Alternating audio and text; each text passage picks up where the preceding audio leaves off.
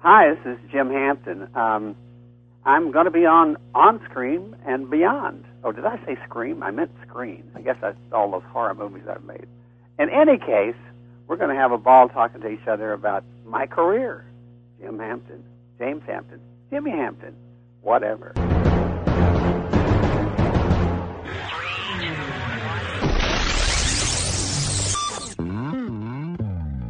On Screen and Beyond, an inside look into the entertainment world featuring interviews with people from the movie, TV, and music industry, news on upcoming TV and DVD releases, and the rumor mill. And now, here's the host of On Screen and Beyond, Brian Zemrak. Welcome to another edition of On Screen and Beyond. This is episode 91, and we have a great guest coming your way. This gentleman has been in F Troop. He was Hannibal Dobbs, the bugler, and also he was in The Longest Yard with Burt Reynolds and a couple other movies with Burt Reynolds also. He played caretaker in The Longest Yard. In Teen Wolf, he played the father of Michael J. Fox, the Teen Wolf, and so many other things. And he's going to talk about all those and a whole lot more. I hope you're going to stick around and join us for that. Also, if you're on iTunes and you're listening on there, of course, you get a chance to see extra pictures that we have posted only on the iTunes uh, MP4 uh, M4A format. I get that right. And um, also, if you're doing it on iTunes, uh, if you'd leave us a comment up there, that would uh, help us out get up in the ratings in iTunes. And one other thing, the poll question for uh, this time period is uh, over the past year, we've uh, accumulated the top downloads of the guests we had in 2009. Okay, now this is 2009 only, not the other ones before that and we're going to post the top ones, and we'd like to know which one you found most interesting. Which guest of 2009 of the top downloaded uh, guest shows that we had in 2009 was your favorite. All right, so if you want to go to our webpage onscreenandbeyond.com, scroll down all the way down to the bottom, and you will see where you can uh, answer our poll question. All right, so let's get right into it because we got a lot to go on here. Coming up it's time for Remake Madness right here on On Screen and Beyond. Please hang up and try again. Remake Madness, well, it looks like 2011 may bring us a remake of 1935's Captain Blood. We've mentioned that before. Uh, it, of course, starred Errol Flynn. It's about a doctor who is wrongly imprisoned in the Caribbean and escapes with others, and they become pirates, sort of a Robin Hood style thing. And let's see, Dinner for Schmucks, starring Steve Carell, comes out on July 23rd, 2010. It's actually a remake of a French comedy. So you might want to check that one out.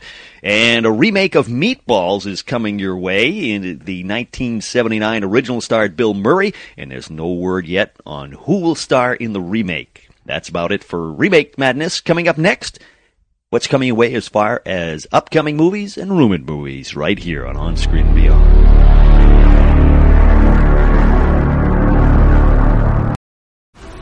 This episode is brought to you by FX's The Veil, starring Elisabeth Moss. FX's The Veil is an international spy thriller that follows two women as they play a deadly game of truth and lies on the road from Istanbul to Paris and London. One woman has a secret, and the other has a mission to reveal it before thousands of lives are lost. FX's The Veil, now streaming, only on Hulu.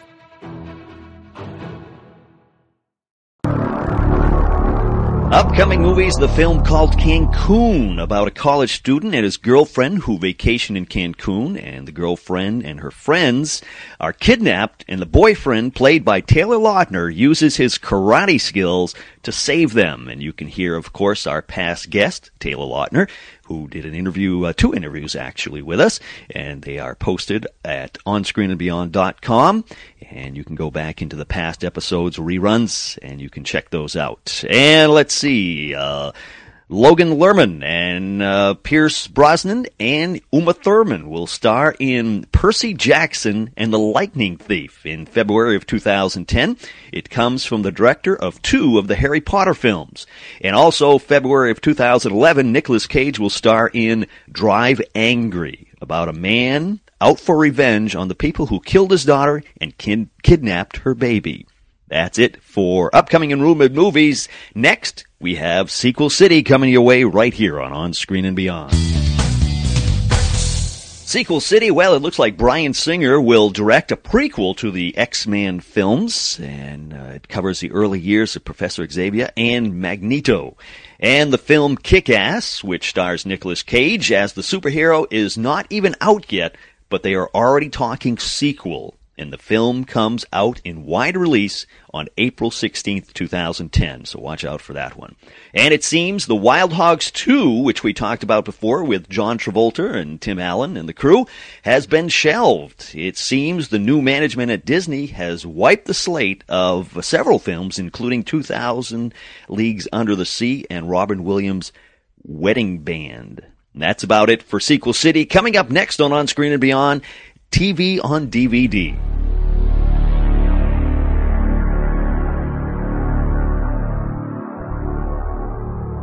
As far as TV on DVD, Falcon Crest, the complete first season, comes to stores on April 20th. And look for Matt Houston, the first season, as it comes your way with a six disc set, 23 episodes, and the release is March 9th. And also Monk, the final season 8, arrives on DVD on March 16th. Coming up next on On Screen and Beyond, we're going to take a look at movies coming out on DVD right here. Okay, as far as movies coming your way, Carriers starring Chris Pine comes to DVD on Tuesday, December 29th, as does District 9, the alien flick from Peter Jackson. And on that same date, Capitalism a love story from Michael Moore comes your way as it arrives on DVD about the global economic meltdown. And finally, on December 29th, Paranormal Activity comes to DVD. That's it for upcoming movies from On Screen and Beyond, uh, on DVD, that is. And coming up next, we have our interview with James Hampton, who played Hannibal Dobbs on F Troop, and The Longest Yard he was caretaker, and so many other things. He's a fascinating guest. You really have to hear this. And he talks about so many different things, working with Jimmy Stewart and all kinds of other stuff. It's a great, great interview with a great guy. He's really a nice guy. So that's coming up next, right here on On Screen and Beyond.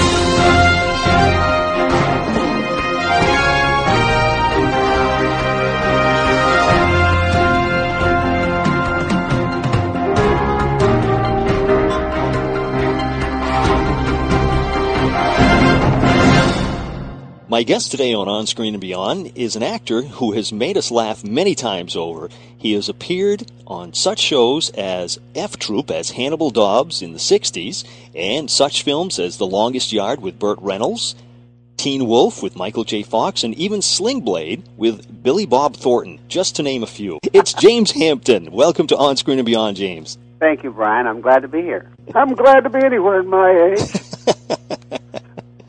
The well, oldies are the goodies. I, I, appreciate you doing this, and um, uh, I'd like to start out. Uh, you know, we, have got so many different things to talk about here, but uh, I'd like to start out with uh, how you became an actor. You know, were you always that you know looking to be an actor when you were young?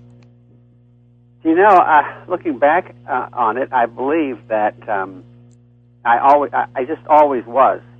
When we were, when when I was a kid, um, we made up things and and and I say, okay, now here's what we're going to do. We're going to play war today, and you're going to be the general, and I'm going to be the Nazi, and so forth and so on. And and we would work it all out, and and with the little playlets, you know. Mm-hmm. And so you had to adopt uh, accents and so forth and so on. Listen to the radio a lot, and um, I had a brother, and we we just we were always doing something like that. Um, when I went to college at North Texas State University. Um, I I majored the first year in art because that's my brother was a commer- is a commercial artist, and uh, I thought, well, I'd follow in his footsteps. And then I began to um, realize that no matter how good I was as an artist, I would still still not be the best artist in my family because my brother was terrific. Mm-hmm. So I looked around to see what I would, and they had some kind of cute girls in the drama department, and I thought that might be fun. that, that seems to lead a lot of people into acting. I've heard that quite a bit. really? Well, um, it worked out okay for me. Um, I really did. Uh, I, I, I became a drama major. And um, when I got in the Army, I got into special services. It's a long story. Um, and um, I did uh, did plays and, and, and all kinds of ways of entertaining the troops and having USO people come over and so forth and so on. And I was put in charge with that, in that I was in in Germany, and um, um, I happened to win uh, the, the best actor in Europe in the army. Mm-hmm. so that was, there was probably not a lot of people up for it, but anyway, there was. Uh, uh, um, we had a, a, a night where uh, we would receive our, our plaques and so forth, and uh, Esther Williams was there, and she gave me a big kiss uh, for winning, and uh, uh, she was just a doll. Yeah. So that was when I got out of the army. Uh, I went back to to North Texas um, to see some friends.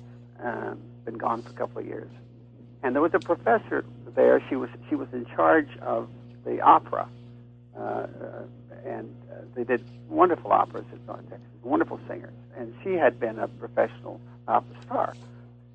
And um, she liked me, and she she thought I was a cute actor, and so forth and so on. And um, and she asked me what I was going to do with with my acting, and I said, "Hmm, "Well, I I I understand that they're doing some plays in Fort Worth, and there's a fellow over there named Michael Pollock, and uh, I thought maybe I'd give him a call." And and she said, "No." I said, "Why?"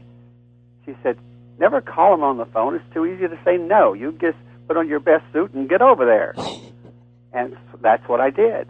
And I I went to Casa Manana and was the name of the theater, and it still is in Fort Worth. And uh, I came in, and I the the uh, receptionist said, "Did you have a, a are you going to talk to?" she wanted to know if I was going to uh, meet with Michael, and did I had I arranged to do that? And I said, "Well, no, I, I haven't." She said, um, "Well, um, if you don't mind waiting, you can have a seat," which I did. We chatted, and eventually a fellow came in, and he started looking at the his mail, and he looked at me, and he looked at her, and he said, "Do I have any uh, interviews today?" And she said, "Just, just one," indicating me. Mhm. He said, "Come on in."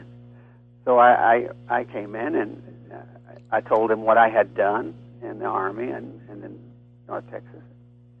And he said, "Can you sing?" Because they they put on uh, musicals, and I said, "No, I can't sing." He said, "Oh, come over here." He said. Uh, you're probably, and he started playing the piano, and he said, you're probably in this key here. Do you know Old Man River? And I said, no, not really. I, I really can't sing. Oh, sure you can sing. He he said, old Man River, that old man. He said, you got the part. That's fine. He said, and I said, why? I thought he was kidding me, and he said, no, I, I'm going to hire you because I, I think that you, you'll be okay. I've got things for you to do. And um, I did four. I did two plays and two musicals, and uh, um, it was a wonderful experience. I got my equity card, so I went to New York. When I got to New York, Mhm.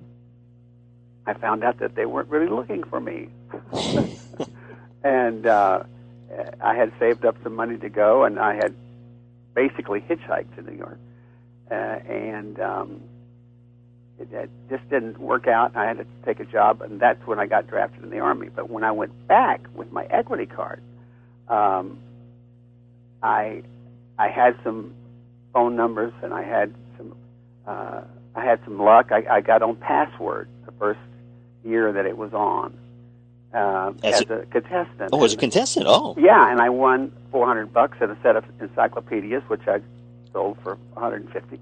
So that made things uh, really nice. I could get an apartment, and um, and uh, I, I began studying uh, with Michael uh, Howard, who was a wonderful teacher, and, and um, as a result of that, there was a young lady um, who gave me uh, a note at the end of one of our sessions, and and it said she said call this guy. He's making a short subject movie, and you're just perfect for the lead. And I said, oh okay. So I called him up, and sure enough, um, uh, I got the part, and uh, I kind of forgot about it uh, in a way. Um, and it turns out that it gets nominated for an Academy Award, and that's how you and I met. Hmm. Uh, so when I came to when I came to Hollywood, I was coming to go to, the Academy Awards. Um, an agent had written me uh, wanting to represent me on the West Coast. I didn't have an agent on the East Coast, Mhm. but I thought, well, I'll, I'll go and see this fellow. So I came to town to go to the Academy Awards, and I decided to go over and and meet my agent if he was going to become my agent. And he put me in the car, and we raced over to uh, um, uh, to an audition, and I got a lead role on Gunsmoke, the number one show in the country Gunsmoke, yeah. and uh, and we went to the Academy Awards ceremony, and uh, afterwards uh, we were dancing at the party, and I stepped on somebody. I turned around, and it was Gregory Peck, and I said, "Oh, I'm so sorry." And before I could get that out, he said, "Oh, I saw you, Jim," and uh, he called me up. He said. Uh, you were you're a very very very good actor. That yeah, that was a very very good show. I said, well, thank you, sir. He had won the Academy Award that year hmm uh, for To Kill a Mockingbird. Wow.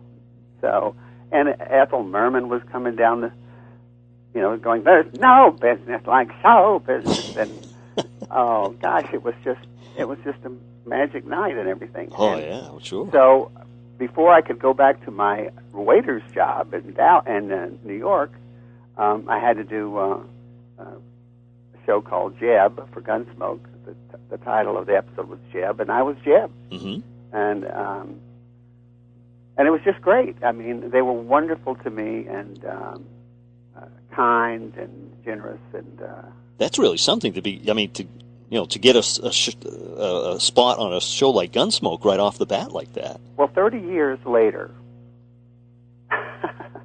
I was directing and directing sitcoms, and Mhm. uh, I was at the Directors Guild, and in front of me was Harry Harris. Harry Harris, good director, directed everything, and he had directed that episode of Gunsmoke. Oh, really? I said, Harry, how are you? And he shook his head. And I had worked for him again uh, uh, later in, in my career. But I had an opportunity to say, gee, how did I get that part? You know, I wasn't, I didn't have much much experience in, in film. And he said, well, he, he said, to tell you the truth, I didn't want to, I didn't want to hire you. and he, I said, really? How did I get the part? He said, well, it went like this. He said, the three of us met. He said, me, and uh, uh, Stalmaster Lister, Jim Lister. Stalmaster Lister were, were, were casting agents, Mhm. and uh, Jim Lister was there, and uh, Norman O'Connell, uh, or O'Donnell, it was the, the um, uh, really, he ran Gunsmoke. You know, he was executive producer Uh-huh. and the three of us met, and and uh, Norman said, "Okay, well, tell us who's it going to be here, and uh, you know, state your reasons." And and Harry said that he said, "Well, you know, I uh, I like this guy Jimmy, but uh, Jim, uh, Jim Jim Hampton, but." I, you know, I can't take a chance with him. I mean, all, I've ever seen was a, a short subject he said um, uh, that's the only one I've seen. You, you know, he's in New York and he's walking around in a suit and all like that. And I don't. This part, he's got to be able to ride a horse and so forth and so on. hmm And um, Did you know how to ride a horse? well, I to Texas, sure, I knew how Oh, okay. I I had to found this stray horse as part of the story, and I threw a rope on him and jumped up on him, uh, you know, bareback and rode him off. And he's and and I remember Harry at the audition saying, "Can you do that?" And I said, "Sure." And he said, "Look, every actor in Hollywood says he can ride, but I really Right. have to have someone who can." and I said, "Well, I'm from Texas." So anyway, um, so he said, "I just, I, I, I think we ought to go with this other guy who has a lot of experience, and and uh, and that's, you know, I can't take a chance on, on this on this Jim Hampton guy." And Norman said, "Well, that makes sense to me, so I guess I'll cast my vote with my director." And Jim Lister, according to Harry, said, "Okay, uh, in that case, I quit." Jeez. And, and he said, "What do you What do you mean you quit?" He said, "Well, if Jim Hampton isn't the best person for this part, I don't know anything about casting, and you ought to hire somebody that does." Wow. He said, "Do you feel that strongly about it?" He says, "I do." Now, I never knew this, you see, and this and the man had passed away before I I heard this story. Yeah. I didn't ever get to thank him. Hmm. But it's people like that. And and when I talk to young people, you know, they're depressed. They they hear things like it's not what you know, it's who you know and so Yeah. forth and so on. Nobody knew me Right. Yeah. when I got hit. Nobody. But they saw something in me that they they thought, you know what? Let's take a let's take a tumble here. Let's let's let's try this guy out because you got to start somewhere. That's Somebody, right. Somebody's you know, and everybody has got a, a story, I'm sure. But that one, I mean, that guy. I ended up doing three Gunsmokes. They were thinking about making me a regular, but about that time, F Troop came along, and since I was in the army, and since I was in F Troop in the Army in the Sixth Armored Cavalry, I thought, oh, this is this is from heaven. and um, I went in.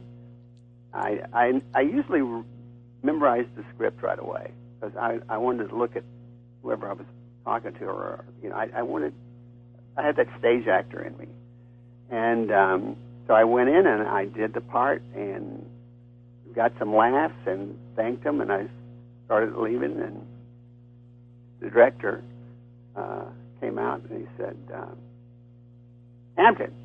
I said, yes, sir. He said, you're a bugler. I said, well, thanks.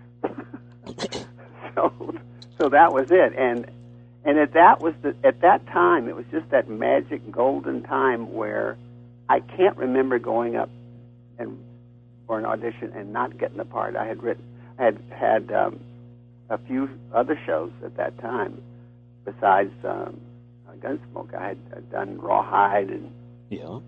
I had done uh, Doctor Kildare. I was a um, kind of a in and out kind of funny guy with Ken Berry, and Ken Berry, of course, ended up being the Right. captain. on Captain Parmenter. yeah. But can you imagine F Troop? And when when we got on the set, the uh, the uh, wagons and the the uh, uh, barrels and so forth and so on that F Cross Sabers six, and that was the exact company that I was in in the army. oh, really? Fort Knox. Huh. Yeah, That's- F Troop of the Sixth Armored Cavalry. Huh. That- So, and that they just the writers just you know wrote that, and yeah. and there it was, and I thought, well, this is meant to be. And uh, and then that, that's where I I really got to work on my comedy chops. Oh, yeah. You, was- you were so good on that show. You were a riot.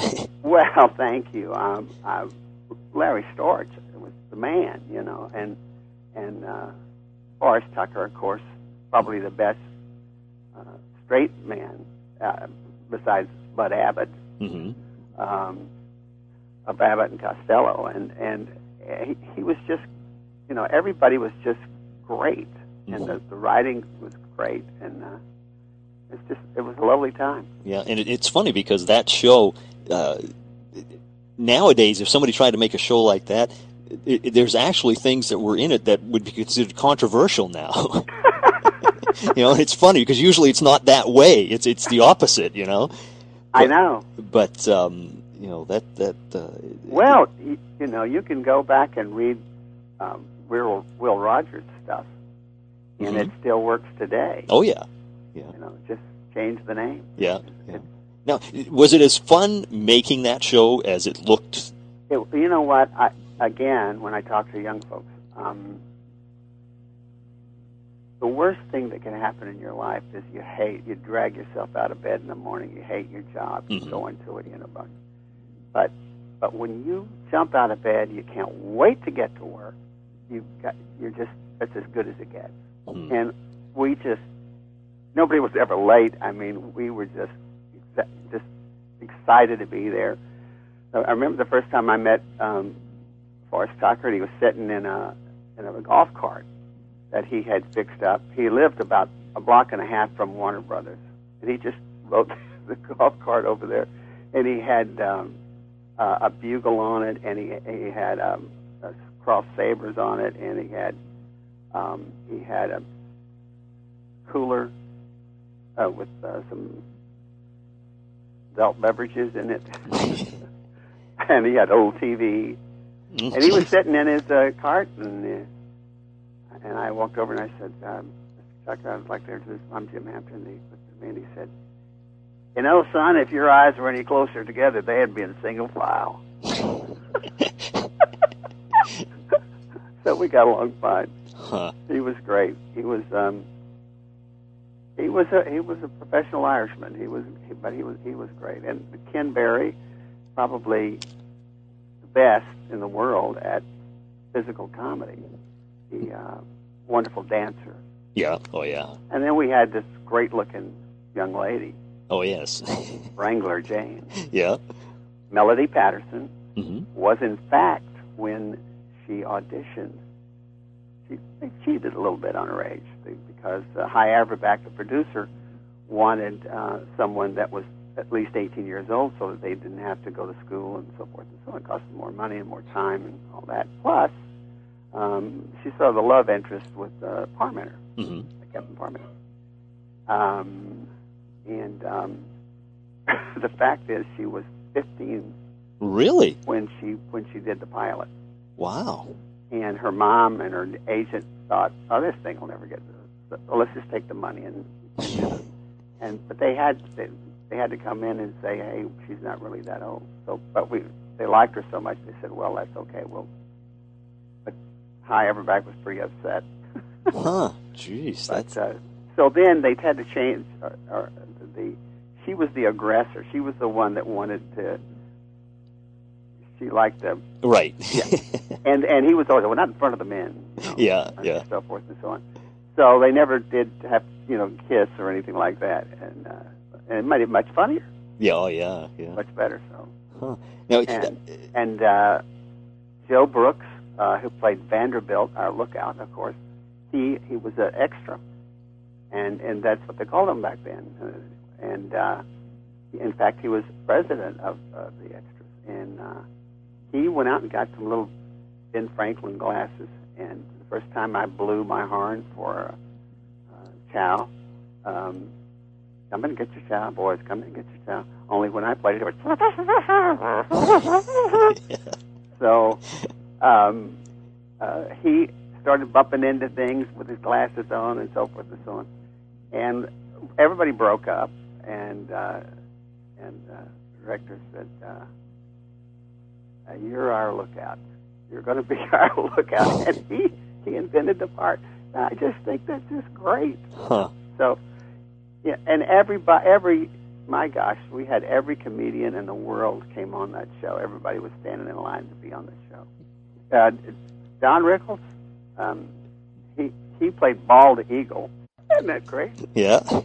Jeez. You yeah, it did have a lot of famous people on that show. yes, we did. Yes, we did. Yeah. Uh, And, and I, I- I was Paul looking. Paul uh, uh, Lynde was the singing Mountie. Yes, that's right. The burglar of Banff. and he said, "We always get our man. He's a Mountie." yeah. Jeez. So we we had we had some double entendres that oh uh, yeah. slipped Huh. by ABC. I think. Yeah. Now, it, did was a lot of fun. A lot of fun. That that are there any memories that that really stand out about the show for you? Any particular scenes or you know behind the scenes things that happened or anything like that? uh, well, it's just that we. I think we just we're like a family. I think that's the closest thing that uh, we spent a lot of time together, and uh, and we appreciated one another, and everybody was very generous with with their uh, time and everything to help people like me, you know, do it right. Yeah. And uh, I just think it was the, the best comedy school anybody could ever go to. Now, eh, what caused the show to be taken off? Uh, I'm sorry. the, the show when it was taken off the air. Uh, would, did it just run its course and they decided to stop it? I mean, I don't think anybody knows the answer to that. Um, what happened was um, Seven Arts bought um, Warner Brothers from Jack Warner, hmm and they wanted to do movies. and we took up two sound stages in the back lot, Ah. and uh, so we were, you know, kind of in their way, and and they they weren't really interested in TV. So they called up a ABC and said we, I, as I understand it, the, the story was told me they wanted a 15% raise, and uh, ABC said, and we were in the top 10. Oh yeah. Jeez. And um, he said no. So they scrapped it. Well, it did cost some money. You know, we had horses and, hmm and, and but the, the cast was not getting that much money. Not like they get now. no, no, not now. Not now. I thought I thought five hundred dollars a week was a pretty good. Uh, yeah. Hmm. I, and I got a raise the second year to seven fifty. Wow. Jeez. But um, it, you know, it, it was a wonderful experience, and I, when I look back of it, I can't. There are no minuses; it's all pluses. Yeah. Now, uh, after that show went off the air, then you went on to uh, uh, be Yes. a regular on the Doris Day show. Yes, uh, yeah, Leroy. Uh, what's his name? Leroy B. Simpson. Yeah, that's right. That's I right. remember that name. Yes, I went from uh, a, a bugler who couldn't. Play. Oh, I've got one quick story. Uh, I was pl- I was playing the, the bugle because um, I could play a little bit anyway, and uh, I, and it, it sounded pretty bad. And That's what they wanted, right? yeah, and I got a call. We'd been on about three or four weeks, and I got a call, and a lady said that she was uh, calling me from the musicians union, and uh, I thought it was. I, I thought it was a put on. I thought that some of my buddies from North Texas who were great jazz players were they were out in California and they they you know they worked in, in the movies and so forth and so on uh, as musicians, and I thought it was one of those guys that was putting me on.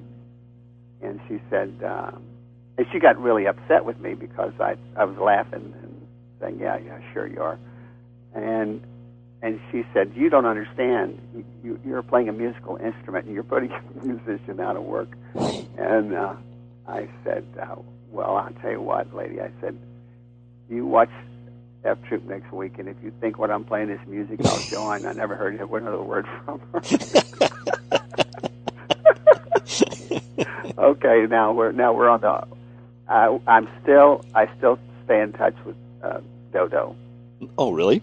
Kappelhoff. Dodo Kappelhoff, and she is the most wonderful.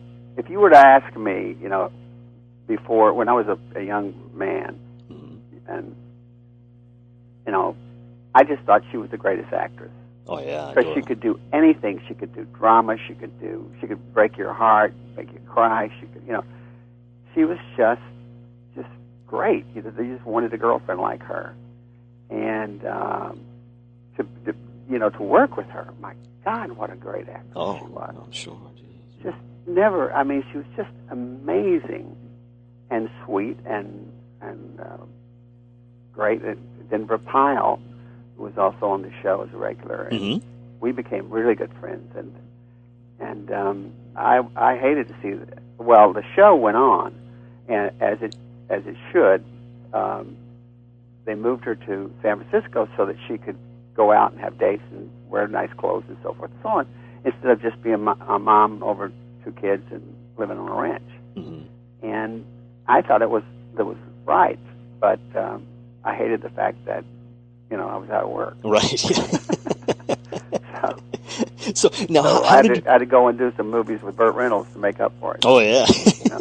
now, but how did you get the part of Doris on the Doris Day show? Was that um, you know something you auditioned for, or did somebody, some Nope. director or somebody say, "Hey, I want him"? Or They call, they called up uh, uh, Paul Kohner and said, uh, we, "We want Jim Hampton. This is what we'll pay." And they, they, we said, "Okay," wow. Yeah. Jeez. Huh. and that was that. Now, did you know Doris Day before before you got that role? I had I had met her, but uh, we, we were talking about this um, just a couple of weeks ago. I called her up, and um, we reminisce, you know, and Yeah. is so. We, I call up once in you know every few months or whatever, and she'll just talk and talk and talk and thank me for calling, and she's genuine, you know. Yeah. It's just it's.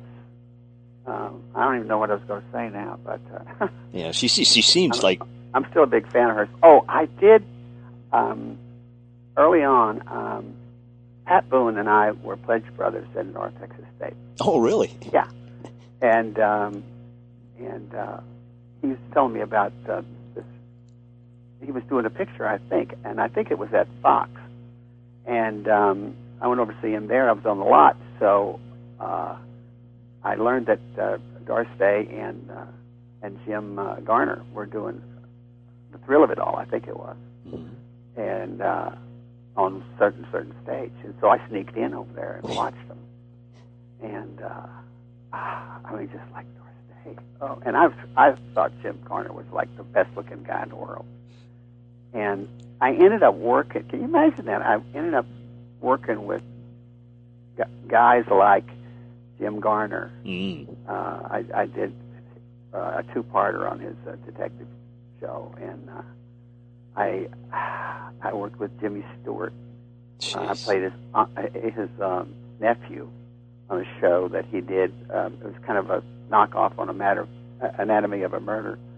Uh, it was called um, Hawkins on Murder, Mhm. and um, gee, it was just you know working with people like you know they're legends. Oh yeah. I, I worked with Roy Rogers. I was in Roy Rogers' last picture. oh really? Yeah, Wow. well, I was a bad guy though. I got. I mean, as a kid growing up, Roy Rogers was always the you know the hero. That, Oh, sure. You know, everybody, him and the Lone Ranger. Yeah, and, and Gene Autry. You, you you were either a Gene Autry guy or you were a Roy Rogers. Guy. right. I was Roy Rogers. Huh. Yeah, and just God, the people I've worked with. I mean, really, really, really top drawer. Yeah. And uh, Now, did you have ever have stage fright when you were with these people? You know that you couldn't get your lines out because you know you're working with Jimmy Stewart here. um, I met George Peppard at a uh, Brenda Vaccaro. I, I knew Brenda since she was 17 years old in Dallas. Her, her father owned an Italian restaurant, and I and I worked for her father. And uh, she used to give great parties out, out in California, and uh, and she, uh, George was there, and I introduced myself to him and so forth and so on. I told him how much I enjoyed breakfast at Tiffany's and so forth, and um, and he told me he did this uh, uh, big movie, How the West Was Won, I think it was called, yeah. Okay. Yeah. and um, uh, I think that's the one. And he he was sort of the star, he was the star, and they had all these great great actors that came and would come in and do their their piece in the movie. And he said Jimmy Stewart was coming, and uh, he he didn't. He said, "What will I say to Jimmy Stewart? My gosh!" And he finally figured it out. He would say, "How do you do, Mrs. Stewart? You know, I'm I'm George Peppard, and I, I certainly enjoy your work." And he just did that over and over in his in his head. And he said, then the, when the morning came that Jimmy's coming, and uh, he he was over at the wagon getting some breakfast burrito and a cup of coffee. And somebody tapped him on the shoulder and turned around, and it was Jimmy Stewart. And Jimmy Stewart said, uh, hello, uh, hello, Mr. Peppard. I'm Jimmy Stewart. I really have enjoyed your work. Jeez. So he took, he took, and he couldn't say anything but go. he stole his, uh, his thunder. Wow. But that's the way Jimmy Stewart was. He was just a great, great guy, Huh. Jeez. and he was, you know, he was, he knew all, he knew his lines, and, and you know, he wouldn't he wouldn't get out of wardrobe without or take his tube off or anything else, you know. Hmm. And, and one time, it, particularly, he had he had a lot of words that are hard to reference. And you can, difficult to memorize because on the night of the 14th, when Mr. Bradshaw was in the, you know, all those kind Right. of things in, in the courtroom, those those long speeches and that murder. And uh, but he would, you know, he he got it. And if an actor came in that hadn't memorized and thought it was funny when he made a goof and so forth and so on. He would just Jimmy would just burn, you know. And so one day it had been a really tough day, and the first assistant came over to me and said, "Is it okay if you read with the with the uh, script girl?" And I said, "So we can let Jimmy go home early." And I said, "Sure, that'll be fine." And uh, so he went over to Jimmy and he said, uh, uh, "You can go and get out of your uh, wardrobe and get relaxed and everything." And he said, "Well, well, well why?" He said, uh, "Well, said Jim, we're going to put the script girl in, and, and he's going to take his close up, and you can go." Oh no, he said. You can't do that. You can't do that to an actor. Uh, and, uh, nothing wrong with you, darling, but uh, you can't. You can't. It would be different, don't you see? It it, it, it wouldn't be right. And he said, uh, "Well, at, at least you can you can get comfortable and get you." He said, "No, then I'd be Jimmy Stewart. I wouldn't be Hawkins, don't you see?" Jeez. How about that? Huh. When you need mealtime inspiration, it's worth shopping Kroger, where you'll find over 30,000 mouthwatering choices that excite your inner foodie. And no matter what tasty choice you make, you'll enjoy our everyday low prices, plus extra ways to save, like digital coupons worth over $600 each week. You can also save up to $1 off per gallon at the pump with fuel points. More savings and more inspiring flavors make shopping Kroger worth it every time. Kroger, fresh for everyone. Fuel restrictions apply. It was something.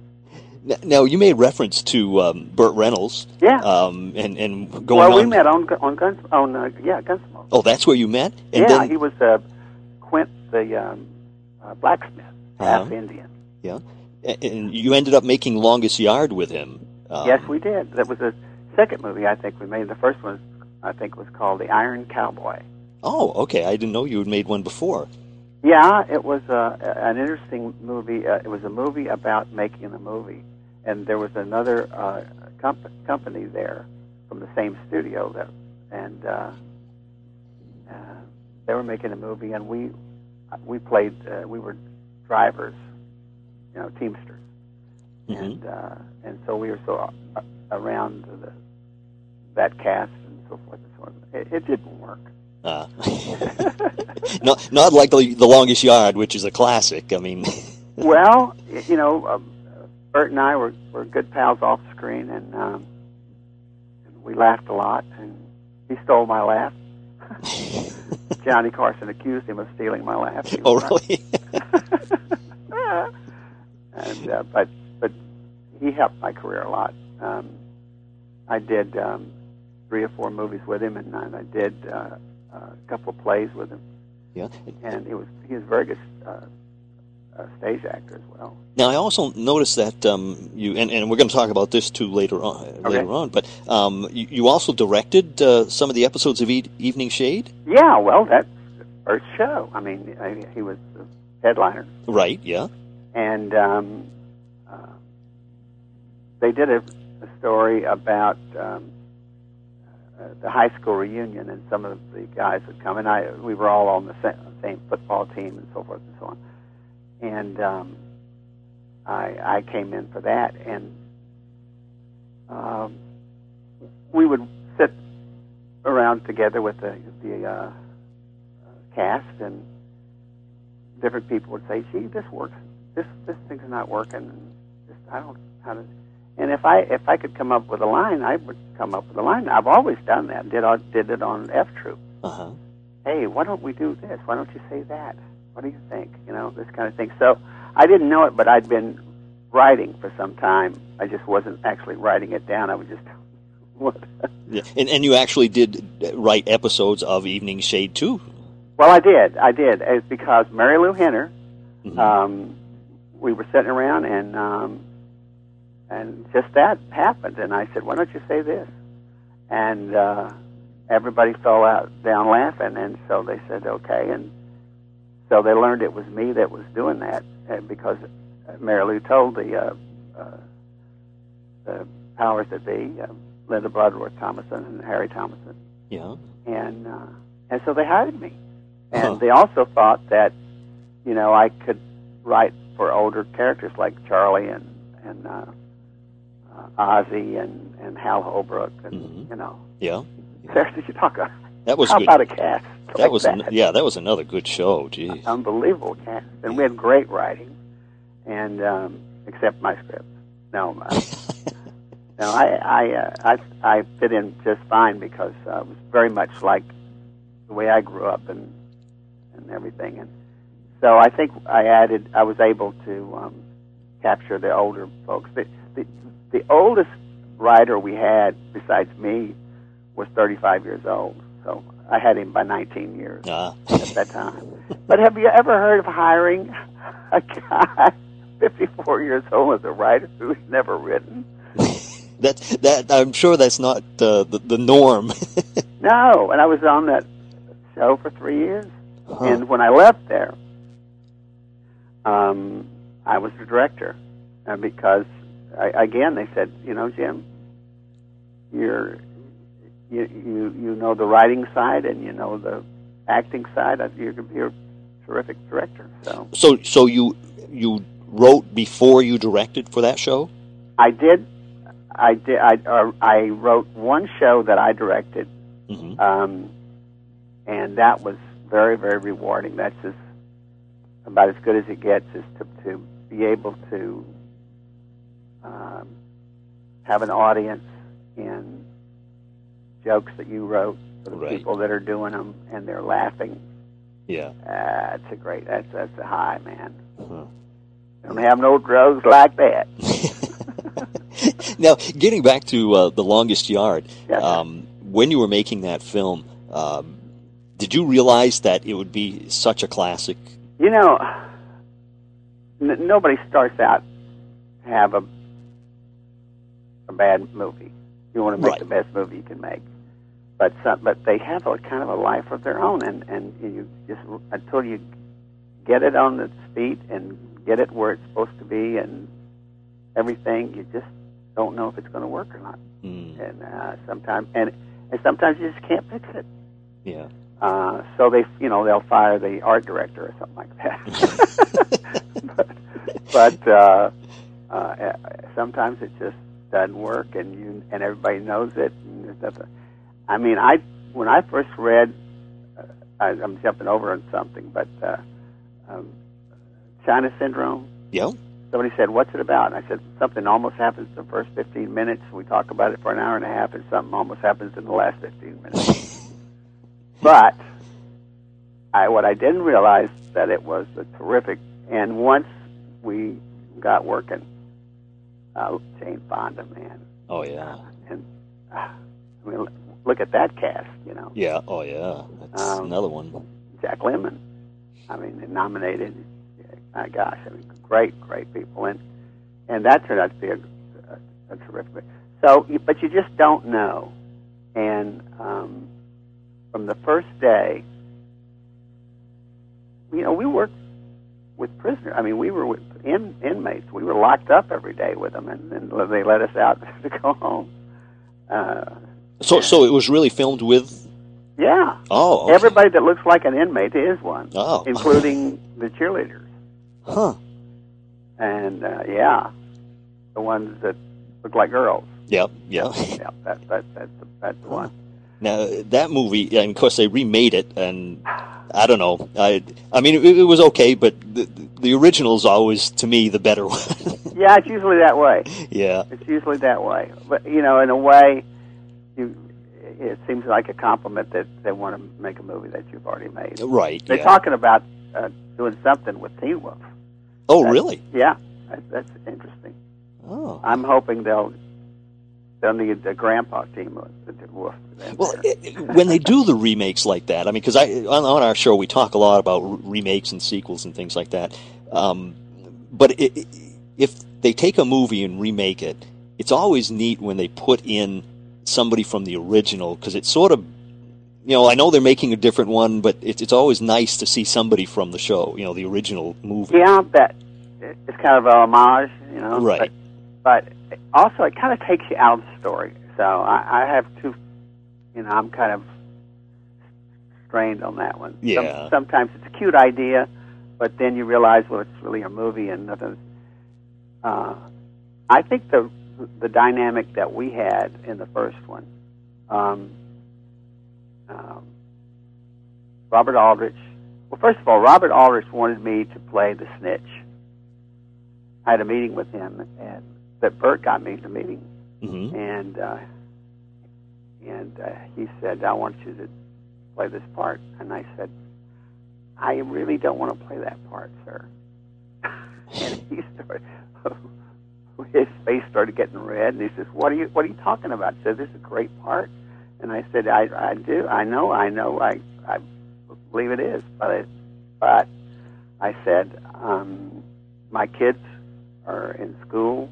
Young kids in school, and the fact that I'm an actor at all already makes them, you know, targets. hmm And I just don't think that this part is the one that would be the one for me. He said, "Well, then who do you want to play?" And I said, "I want to play caretaker." He said, "Caretaker's only got five lines." I said, "Now he's only got five lines," and he laughed.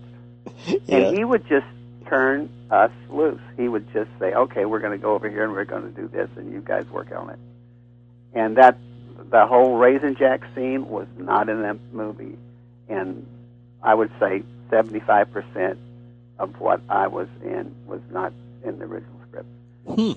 So we just we just and and Burt loved to do that kind of stuff. He just loved to just you know just do it. Yeah, a lot of his movies seem to uh, to s- they they just have a feeling of of just going with it. Yeah, You know, especially like his cannonball runs and things like that. yeah, that's right. You know, just a lot of fun. You know, go out and have fun and make a good movie. That's it. Correct. Yeah. Correct. And, um, Americans, I think, uh, are very good at that, and Canadians, I'm positive, are very, very good at that because they- they've got all the comedy stars that come down. Right. Yeah. And um, uh, English guys, see, they they want stick right to the letter of you know because they're used to doing Shakespeare and stuff like that, Right. Yeah. and they want to rehearse and rehearse and rehearse. I did a movie called Condor Man. Yeah. I remember that. and um, uh, and uh, the star that played Con- Condor Man. Mm-hmm. he he was really puzzled that I would I would leave things unsaid until we're shooting or there's some business that I thought was funny, whatever. And he didn't enjoy that, but I mean, he came around. Uh, Michael Crawford, uh, who ended up being the uh, Phantom of the Opera hmm but he was uh, he was a swell guy, and he he put up with me, but he was just he had a tough time. Uh, now you were mentioning about Teen Wolf, and um, uh, how was it on that one working with Michael J. Fox? Michael Michael always wants to excel. He wants to do better. Maybe it's because he's four feet eleven or something, but I, he's just a little dynamo. Yeah. And actually, we we started uh, before um, Back to the Future came along, hmm and at at one point he was working uh, days for us and night for them, or this and around. And you know, can you imagine that? Jeez. two movies. So I guess there's probably other actors that have done that because they got real hot. Um, I, I don't know how he could remember all the lines. I. oh, but he was perfect. He was oh just yeah. Oh, he's just perfect. And I, I did that movie for one scene, that the scene outside the bathroom door, um, where I'm saying, "Come out there," you know. hmm And um, and there I am, I'm a wolf, and he's a wolf, and, and I think my line was, um, uh, "An apology is probably long uh, overdue," or something like that. Yeah. when, when I'm looking like a well, I was a werewolf. Right. So, oh, you forgot to tell me that, huh, Dad? so that, and the only thing I well, there's two things I put in that movie. After that talk, where he talked about it landing on his face and so forth and so on, and he storms out, yeah. the director didn't say, "Cut." So I just sat there for a moment or two, and I said, "That went well," and that came. We we loved that. That was funny, and every, I hear laugh. That went well lots of times, and another line that I had was, uh, you know, with great power comes uh, great um, Responsibility. responsibility. Exactly. Yeah. And I that's popped up in a lot of eight or ten movies. Oh yeah, Spider Man. And, Yep. Yep. Yep. Yeah. So that's an homage, and uh, but but uh, the part where I get the principal, Jim MacKrell, Yeah. um, wet his pants, was not in the script, and I re- realized that, and I went to Rod and I said, "Hey, we got to do something about this because uh, we've already got to set it up." You know, we I, I said that he lost control of his bodily uh, blah, blah, blah function. And I said, we got we got to get him. And we were at the we at, at the high school at the dance. Mhm. And he said, well, if we have time, we'll do we'll, we'll do it. What, what what do you want to do? And I said, I just want to just make him. You know, all we have to do is put in a growl and make my eyes, you know, in post. You can do that. And then we both looked down and we realized what he's done. He said, okay. And we had like 10 minutes before we had to wrap. And we went over there and we did it one time and that was it. Hmm. And uh, and uh, later on he said to me, he said, "Oh man, I'm so glad we put that in the film." I said, "Well, it was you know it was like half a joke. We did the setup, we just didn't do the punchline." Right. Yeah. Yeah. Yeah. So, but that's what happens when you when you when you walk around uh, and you are the person and everything like that. You discover things that you you didn't do it just when you read it first. You know. Yeah. Well, it's good that they that they're receptive to, to the suggestions and things like that because Yeah. it, it actually helps the movie. I mean, Yeah. Well, it, you know, it was a good idea, and and he was glad we thought of it. So yeah. so was I. Yeah. And then and then of course you went on to uh, Teen Wolf, uh, the animated cartoon. Yeah, I had to, I had to audition for that. Oh, you did? But yeah, and he You were had, him. You he were had this little character. He looked, looked just like me. He's a little pudgy, Yeah. but so was I at the time. So uh, that was funny, and that was fun to do. a Saturday morning cartoon, and I wanted to do everything as an actor. I wanted to do commercials. I wanted to do voiceovers. I wanted to do accents. I wanted to do drama. I wanted to get killed. I wanted to be the hero. I got I got one movie where I was the star, uh, and it was called Home. Hawmps, yeah. Yeah. And uh, and look at that cast: Slim Pickens, Yes. Okay. um, Jack Elam, ah, okay, yeah. um, and, and you can imagine with Slim Pickens and people like that around, and a, and a little uh, baby camel that can lock and unlock gates and do all kinds of things like, who's looking at me? uh, it was a lot of fun. It was based on a true uh, historical fact. Oh, really? The- yes, the Army tried camels Huh. in eighteen in eighteen forty eight. We we got the territories of you know Texas and Yeah. and, uh, and New Mexico and Arizona, and so they had to patrol those borders and so forth and so on. And uh, a horse would only you could only ride twenty miles, Uh-huh. and so you had to build a fort every twenty miles. Well, that's expensive. So with camels, you could do it every thirty miles Hmm. and and you know they'll eat anything. So, yeah, the the train came along, and that was the end of that problem. Yeah. Huh. That's interesting. Now, uh, of course, I mean, if, if if people take a second to look at your your credits, I mean, you were in everything. Um, like you say, Condor Man and uh, Tales of the Gold Monkey, the uh, the Greatest American Hero, Matt Houston. Uh, Who's the boss? Simon and Simon, and, and and it just goes on. Punky Brewster, and and you know, Mama's Family, and it just just so many different shows. New I wanted, yeah, I, that's. I just wanted to be as rounded as I could be. I wanted, I wanted to try a shot at everything, and uh, and I was very lucky, yeah. and I never did have to do anything else.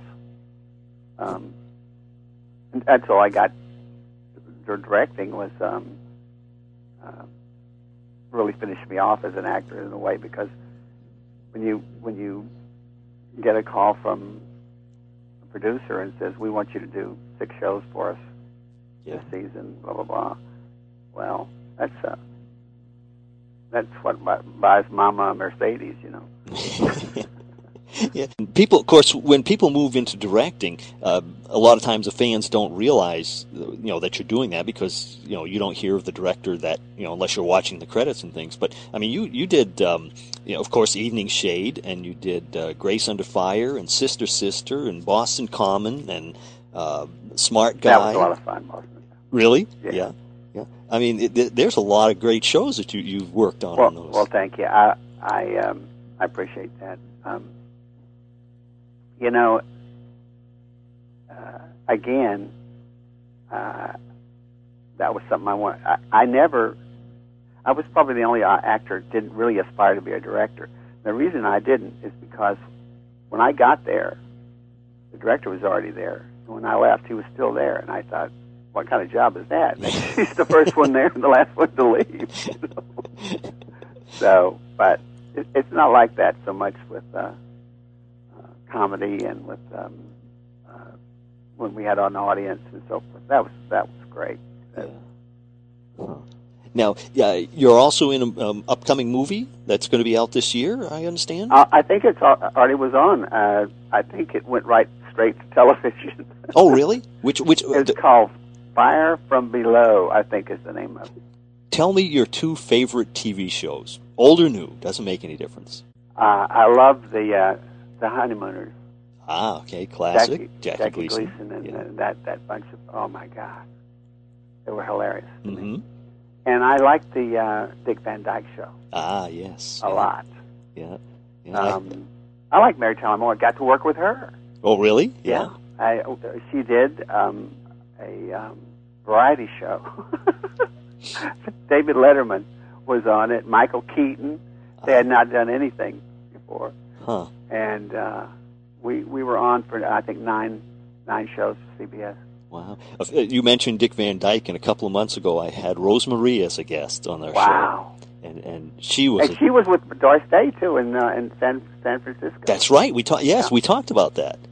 She Yeah. said nice things about her, didn't she? She she's yeah. She's such a nice lady. Uh, it, it was just Oh, you yeah. know uh, so nice to talk with her.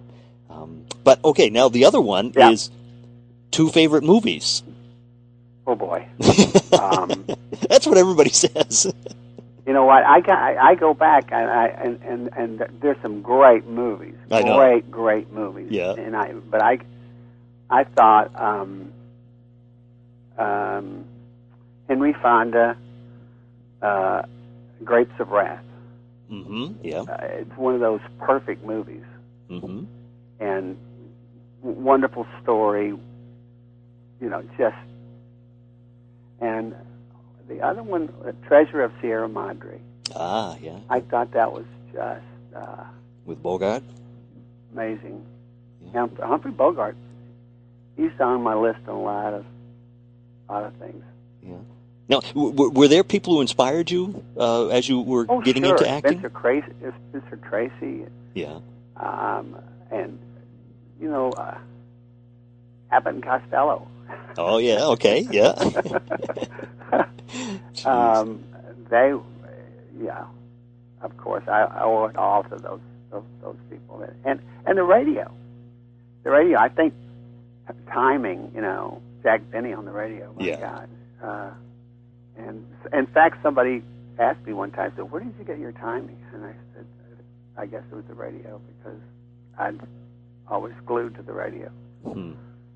and that's where all the comedy shows were. I mean, before TV, that's what it was. Yeah. There was some funny stuff, man. Yeah. Jeez. Well, Jim, I want to thank you so much for taking the time to talk to us. This has been this has been fascinating. Listen to you talk Oh. about these, you know, all the things you've been in and the people you worked with, and just amazing.